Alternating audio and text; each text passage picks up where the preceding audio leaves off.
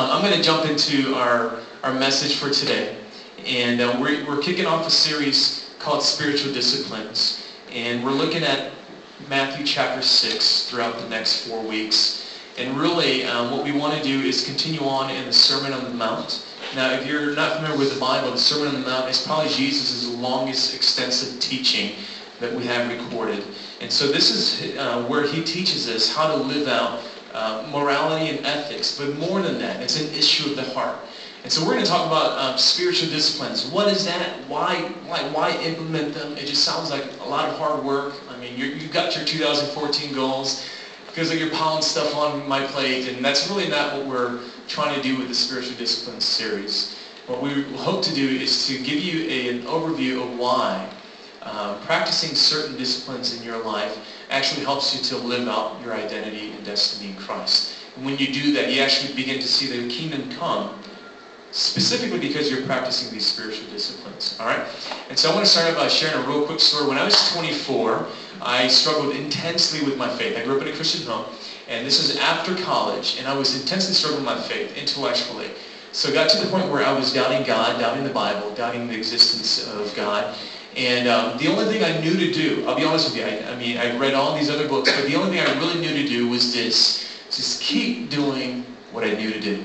All right? And it boiled down to these four things. Number one, I knew that if I was going to do this, that I was going to continue to discover the God of the Bible.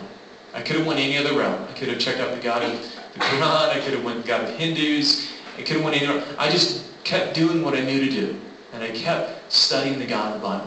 Number two is this. I kept praying. And it was hard because I felt like I was sending prayers out to this abyss. And that even in those moments where my prayers felt shallow and hollow, I just kept doing what I knew to do. And the third thing I kept doing was this. I kept staying in community, right? And if I felt very hypocritical, right? And only my wife and a couple of people knew that I was struggling intensely with my faith.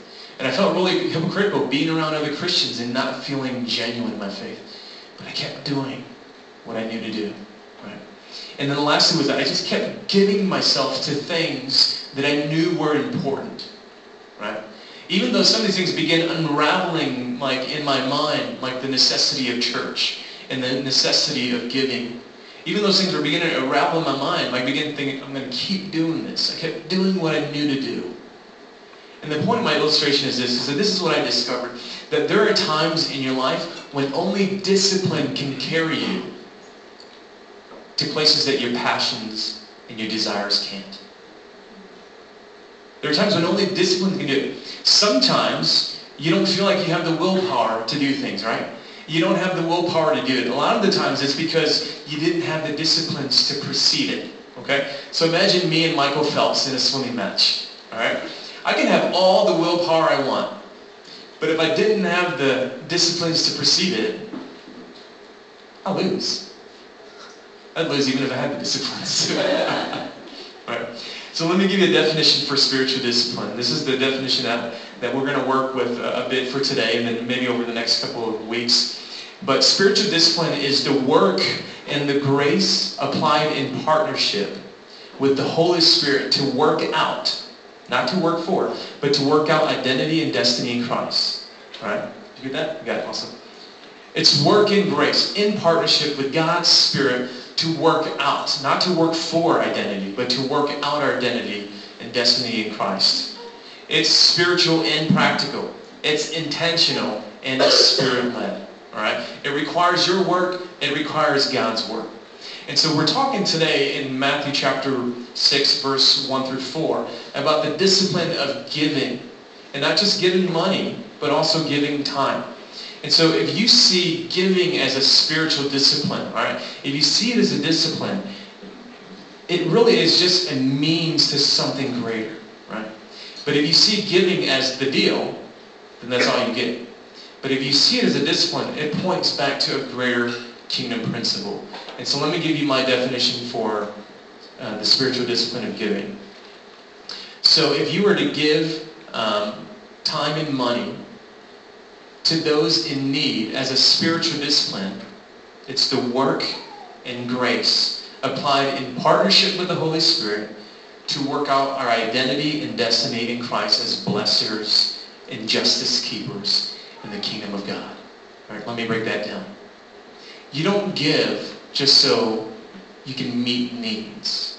You give because it's intrinsically a part of your nature to be a blesser and a justice keeper in the kingdom of God.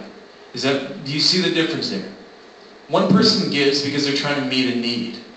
Another person gives because they're living out their destiny as a blesser and a justice keeper. Does that make sense? Are you guys tracking with me? Because if you don't track with me, we can't move forward. All right, let's move forward. So today uh, in the passage, we're going to pull out three points. And the first point is this, that God illustrates his basic plan for justice through giving. Giving illustrates God's basic plan for justice. Number two, giving exposes your delusion. And number three, giving uncovers heaven's great reward. So let's jump into the text. Matthew chapter 6, verse 1 through 4. And this is what Jesus says. Okay, I've got the NIV here. Let me read this just so we're, we're tracking with the same version. Jesus says, Beware of practicing your righteousness before other people in order to be seen by them. For then you will have no reward from your heaven who is in heaven. Father who is in heaven. Thus when you give to the needy, sound no trumpet before you as the hypocrites do in the synagogues and in the streets, that they may be praised by others. Truly I say to you, they have received their reward. But when you give to the needy, do not let your left hand know what your right hand is doing, so that your giving may be in secret, and your Father, who sees in secret, will reward you. And God, we just ask that your Spirit would be here so that we wouldn't misinterpret your words.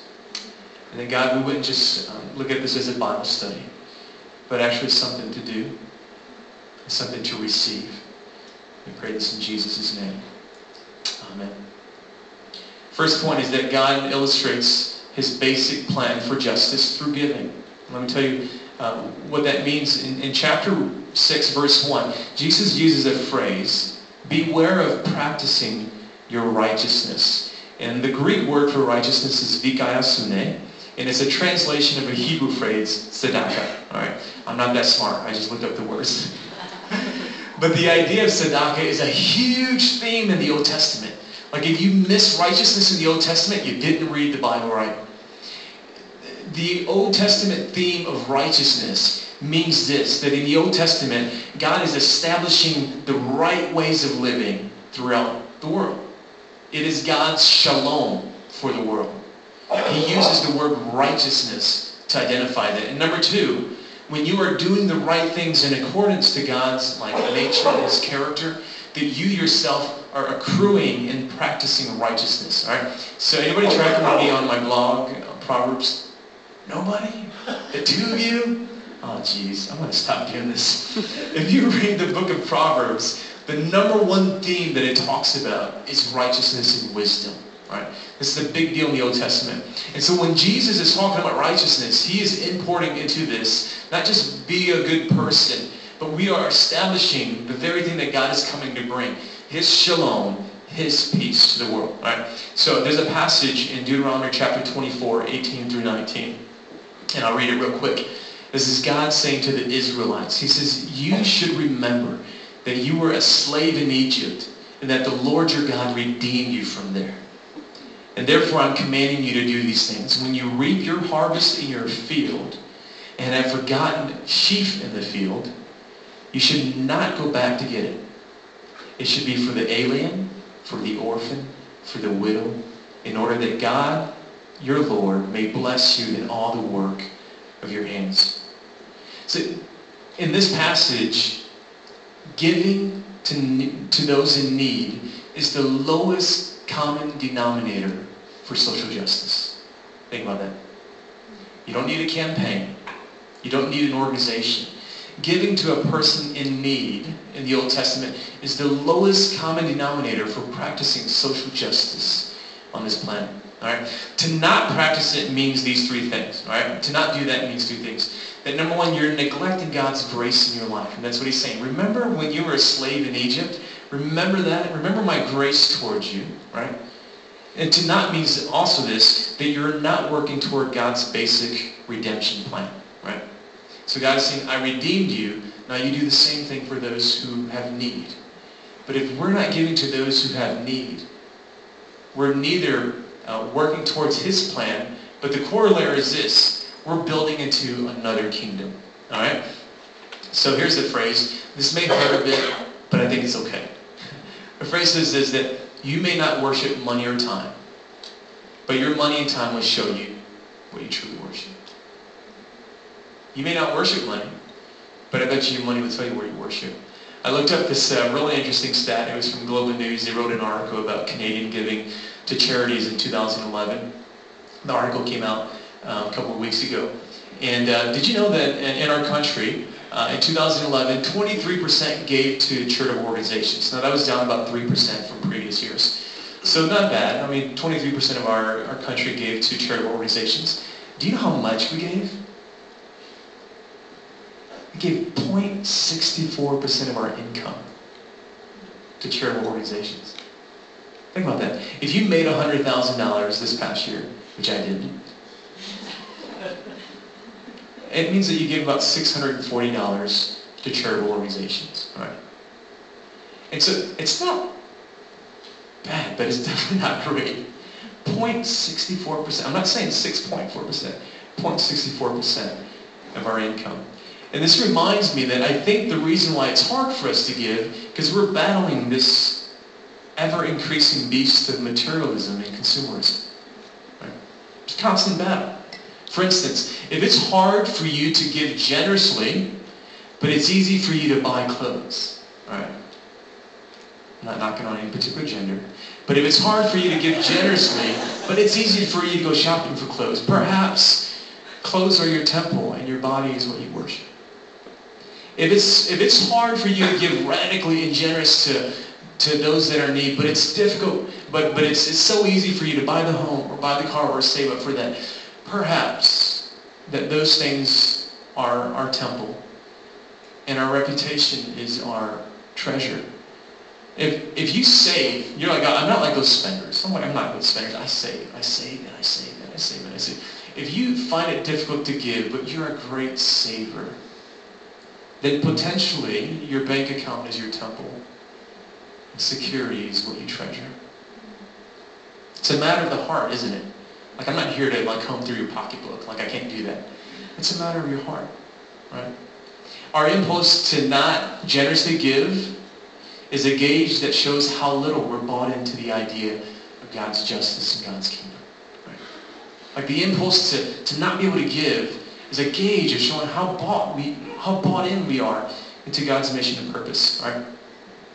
Uh, the corollary of this, our discipline, our discipline to give is an intentional effort to correct our impulse and our idolatry to materials. Okay? So when you give regularly, me just speak it using ghetto terms, like when you give money to people intentionally, it's curbing that desire of materialism in your heart. All So some people will say, well, I mean, does it, do you have to be a Christian? Do you have to be godly to give genuinely? No, no, of course. You don't have to be. But let's look at the deeper question of what's in the heart of the giver. All right. So number two is this: a giving exposes our delusion. When we give, it exposes our delusion. This is what Jesus says. He says, "Don't practice your righteousness before men to be seen."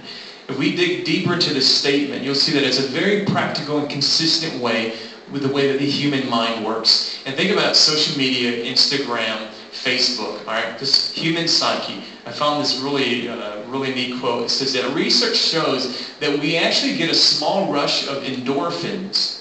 It's the same brain chemicals that we enjoy after completing uh, intense exercise. Whenever we receive a new message, right? You know how that feels. The little red square that has five and that you wished it had 15. Right? Talking about ourselves triggers the reward center of our brains making it even more compelling to narrate our daily activities. The more you talk about yourself, the happier you feel, the more you want to do it. You get addicted to that public uh, notification. You like to know that people think about you. Jesus is very practical. There's a very real practical reason why Jesus is admonishing us to not publicize our good acts, right? Uh, you can become very deluded in your thinking about yourself. Narcissism, megalomania. You know some of them. For those of you who don't, you are them. the flip side is that you can be very addicted to what people think about you, and you become codependent, right? When you're addicted to excessive input into how you're doing, that's a pretty, that's a pretty good description of hell in some ways. You're excessively addicted to the way that people think about you. And Jesus is saying, don't publicize your good works because it's a trap. You're just going to want to do it more. It'll never fill you. He makes it clear it's not a behavioral issue. It's a heart and identity issue. If God, if God is someone who needs to be pleased, if he's a boss, if he needs to have you work hard in order for him to approve, then you, you have to, you have to work hard for his approval, right? And this is a delusionary view of God. It's not the God of the Bible. It's delusionary. At best, this is an exhausting way to live. So exhausting, right? So Jesus is saying, don't accrue righteousness by impressing people. Why? Human glorification is insufficient. The people that are praising you this week are crucify you next week. Like, band, you guys are hot today. Next week, if you mess up, you're done. Human glorification is insufficient. Number two is that human praise and critique is never as accurate as you hear it. When people praise you or critique you, it's never, be, it's never as accurate as the way we hear. So Jesus is saying, don't stake your performance for something that doesn't last and that's not always accurate. He understands our human soul. Jesus knows what he's talking about. He then turns to this word hypocrite, right? And he uses this word. We use it kind of flippantly, but there's a very technical uh, reason for this word. And in Jesus' day, a, a hypocrite was just an actor, right? So there are two sources of hypocrisy. One is somebody who is sheerly evil. This is how we think about it. Or two, someone who is so spiritually depleted that they have to act like somebody else to gain approval. And Jesus turns to this idea of an actor, and he says that don't be like actors who have to gain the criticism and the approval of their audience. And this is, it's built into the word. Again, I'm not as smart as I'm trying to sound, but hupokritis, all right? Hypocrite, hupokritis. Hupal means to be under, right? Am I right, doctor? Right. Hupal means, Mike's got a PhD in theology. Hupal means to be under. Kritis means criticism. To be under criticism. An actor is someone who is performing. The audience gets to judge. They get to, they get to discern whether or not the way he's acting is worth applauding or booing. And Jesus is saying, why would you import this way of thinking into your life? It's so exhausting. Don't do it. It's a trap. It's a trap. Shakespeare writes this. All the world's a stage, and all the men and women merely players. But that's exhausting. Living as if you're under constant scrutiny in your life performance is indicative of spiritual poverty. But that's a good thing. It's a good thing when you realize that you're spiritually poor. For those of us who give and give and give and give and give, and there's some of you guys in here that you give and give and give and give, and you never receive recognition, but you're the most prone to burn Spiritually poor people. For those of us who give and give for reputation, you realize that, man, reputation wasn't worth it. wasn't satisfying. You're spiritually poor. And Jesus saying that's a good place to be. You know, Mother Teresa, um, uh, when she started her ministry in Calcutta, um, people didn't realize how dark her soul felt at times. You guys have been to Calcutta, or you have, Rachel. And so, um, have you been to Missionaries of Charity? No, okay. Uh, and she started an organization that you know is world renowned in 138 countries now. And uh, but nobody realized that the work that she was involved with, which is primarily taking care of children and orphans, how depleting it was. And she was so, like, her soul was aching. There was a book that came out a couple years ago. Um, it was called Come Be My Light. And she would regularly confess her doubts and depression to her spiritual guide. And her spiritual guide, or mentors, um, one of them responded in the letter. He said this, Dear co-worker of Christ, and this is to Mother Teresa, you have said yes to Jesus, and he has taken you at your word. The word of God became poor. Your word to God became like Jesus. It's poor. And so this terrible emptiness you experience is poor. But God cannot fill what is full. He can only fill emptiness, deep poverty. And your yes is the beginning of being or becoming empty. It is not how much we really have to give, but how empty we are so that we can receive fully in our life and let him live his life in us. It's good to get to a point when you realize that, oh, I can't give anymore. I'm spiritually broke. I have nothing left to give. I've given all that I can. When that guilt feeling lingers too long, it's a sign that if you follow after God, that he's getting ready to break through. This brings us to our last point. That's this, that giving giving uncovers heaven's great reward. When you give, it actually uncovers heaven's great reward. Right? When you give to people, those in need, it actually begins to show you God's reward for you. Uh, for, for, for the skeptics, they're like, oh, why do you Christians need to give and get reward and all that stuff? You're, you're actually doing what Jesus told you not to do. And, and actually, no, Jesus is very clear. Jesus says there's a reward in store for you when you give. Uh, how many, any project managers in here? Any, like, you manage people, manage projects? All right, I know you do over there. So have you ever given, given, given, given, given to a project and, or given to a cause, uh, fed into, pouring into somebody's life, and you just didn't get any, like, fruit or feedback from it? It's exhausting, isn't it? Right? As a matter of fact, I mean, you feel bitter. Like, I remember counseling this individual, this, this married couple, and I, I feel like my wife and I just spent, like, the better part of our year counseling this couple. And they ended up getting a divorce. And I just hated it. It's like, what a waste of time. Right? She still ran off with the other guy. Ah, right? And when Jesus is saying this, listen, this is what Jesus is saying. God won't do that to you. Verse 4.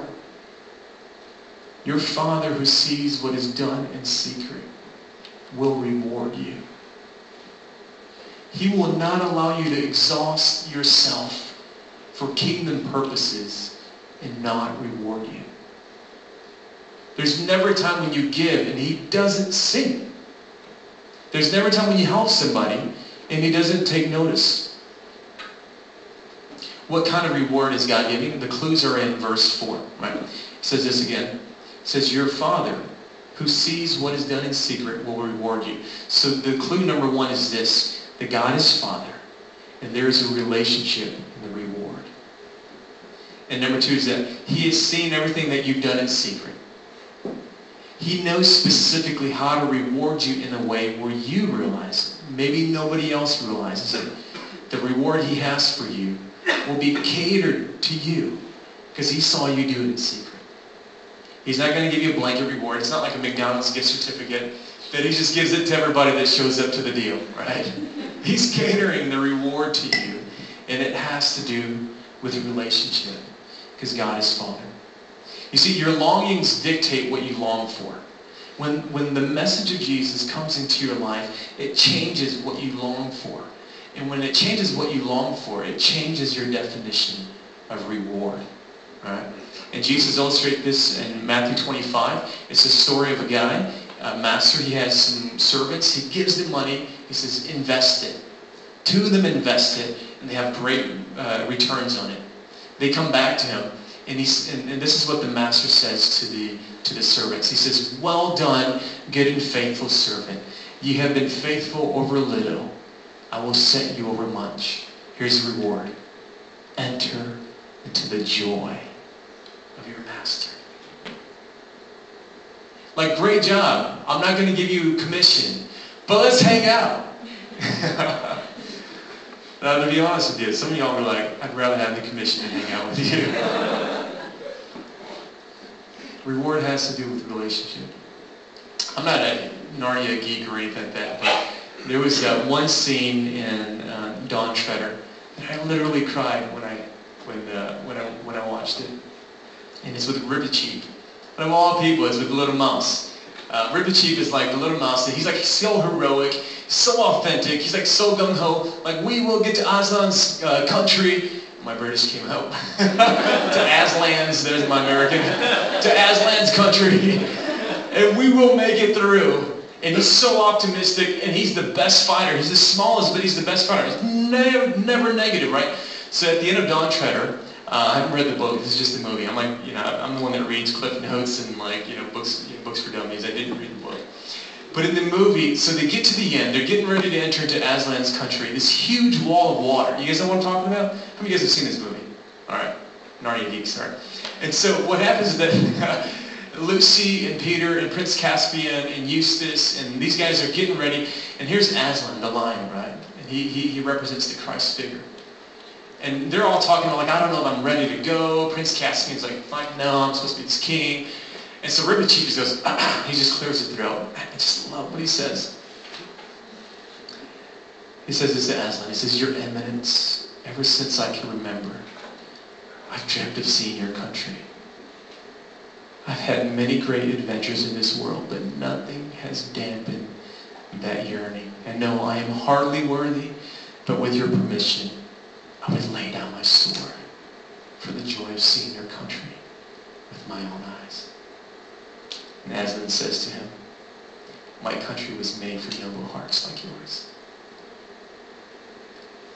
When your longings change from the accolades of what people can give you, and you long for the presence of God in his kingdom, your concept of reward changes. Right?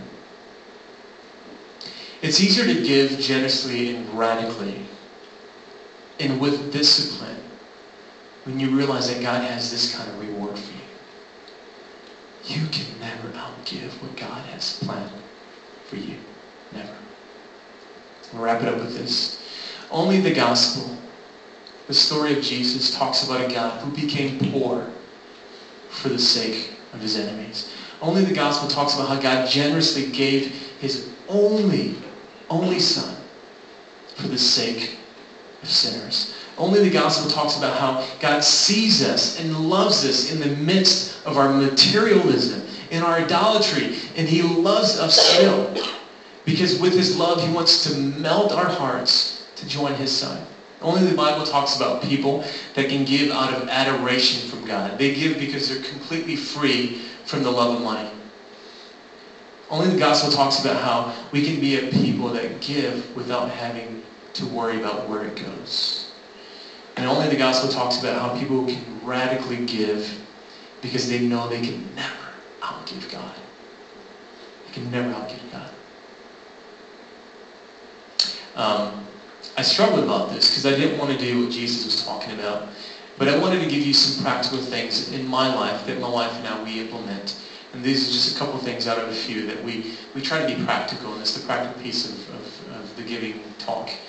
Is that uh, I want to give you three things that we just do. Um, I'm not saying you do this, but I'm saying learn from what we're doing. If it works for you, great. If it doesn't, work. But these are just three things that we do uh, that's helpful to make sure that we maintain the discipline of giving to those who are in need. Number one is this, um, is that we, we purposefully budget and give 10% of our income to church and mission, right? Uh, we've been doing this since we were 19, and now we're 25 plus 9. So we've been doing it for 15 years of our lives. And, uh, and uh, like you can see how chubby my kids are. We've never missed a meal. I've never drove a Ferrari, but we never missed a meal. Um, we've always sponsored um, a child from a different country.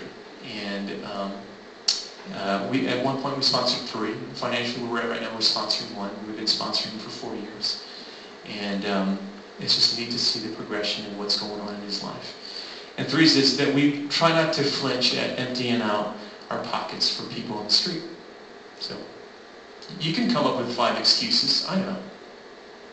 You can also just be practical and give. I was going to put a fourth one down. I used to pick up hitchhikers all the time. Notorious for this. I picked up a hooker one time. That's, that's from the sex relationship series. Um, because I wanted to be generous with my schedule. Right? Good Samaritan story used to get me all the time. I'm in a rush to do my deal. And here's this dude stranded on the side of the road. So I picked up several. Not all of them were good situations. You know, i.e. the hooker situation. Um, but being being kind with my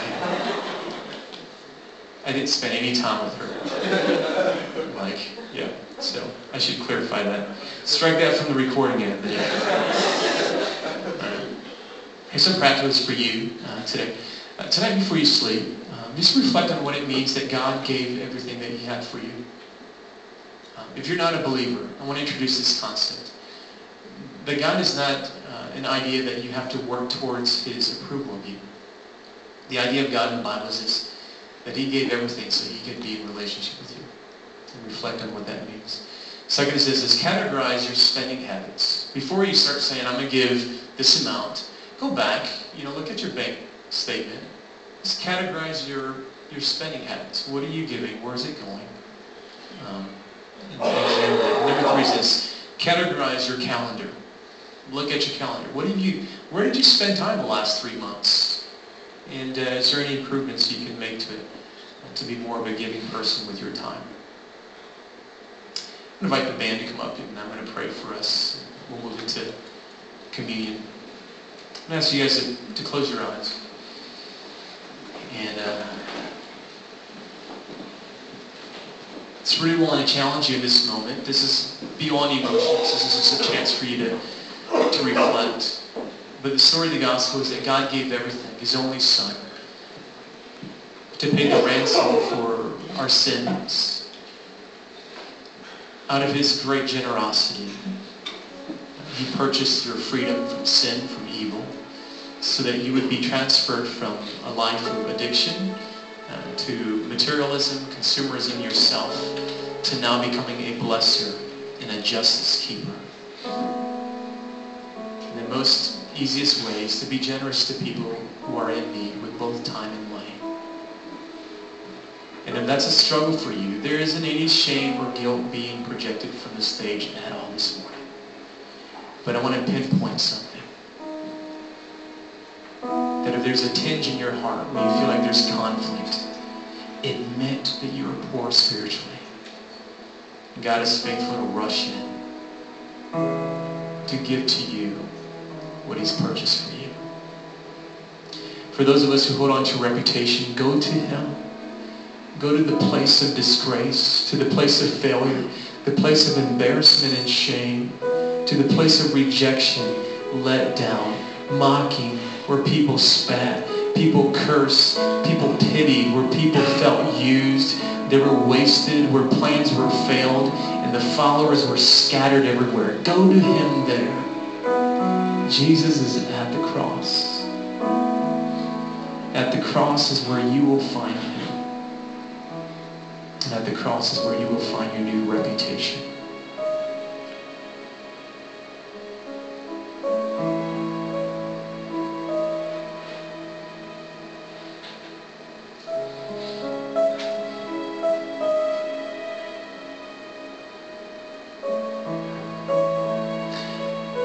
God, our, our city has real needs.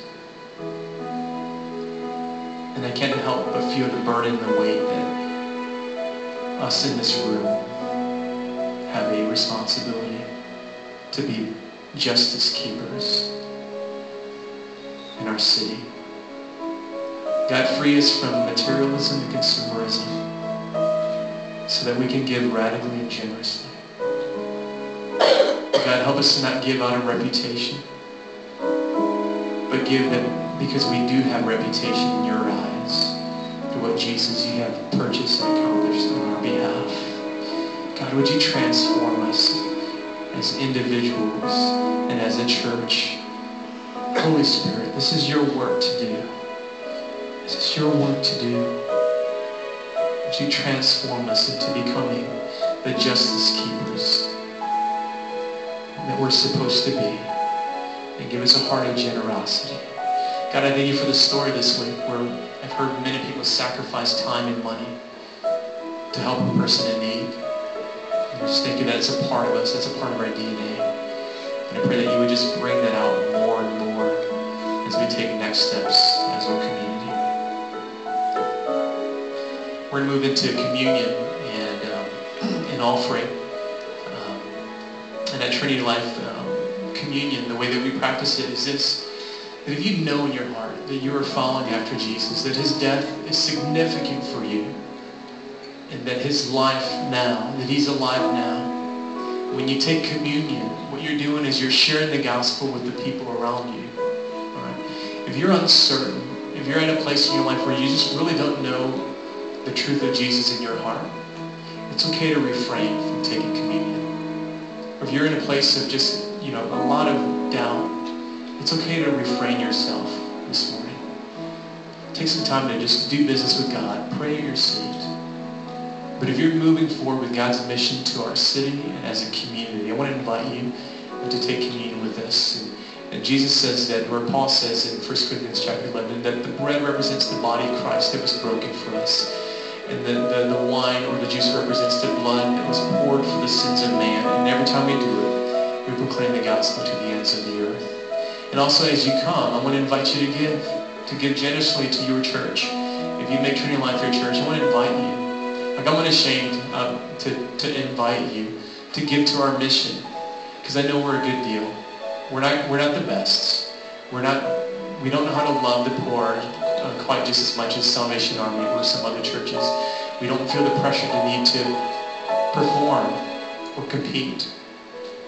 But if you're a part of Trinity Life, I just want you, when, when you know this, we, we work really hard to, to follow God's voice, and so you can feel rest assured in giving. So God, would you bless our um, elements here, bless our giving today, so that only you would be glorified um, through it. And we pray these things in Jesus' name.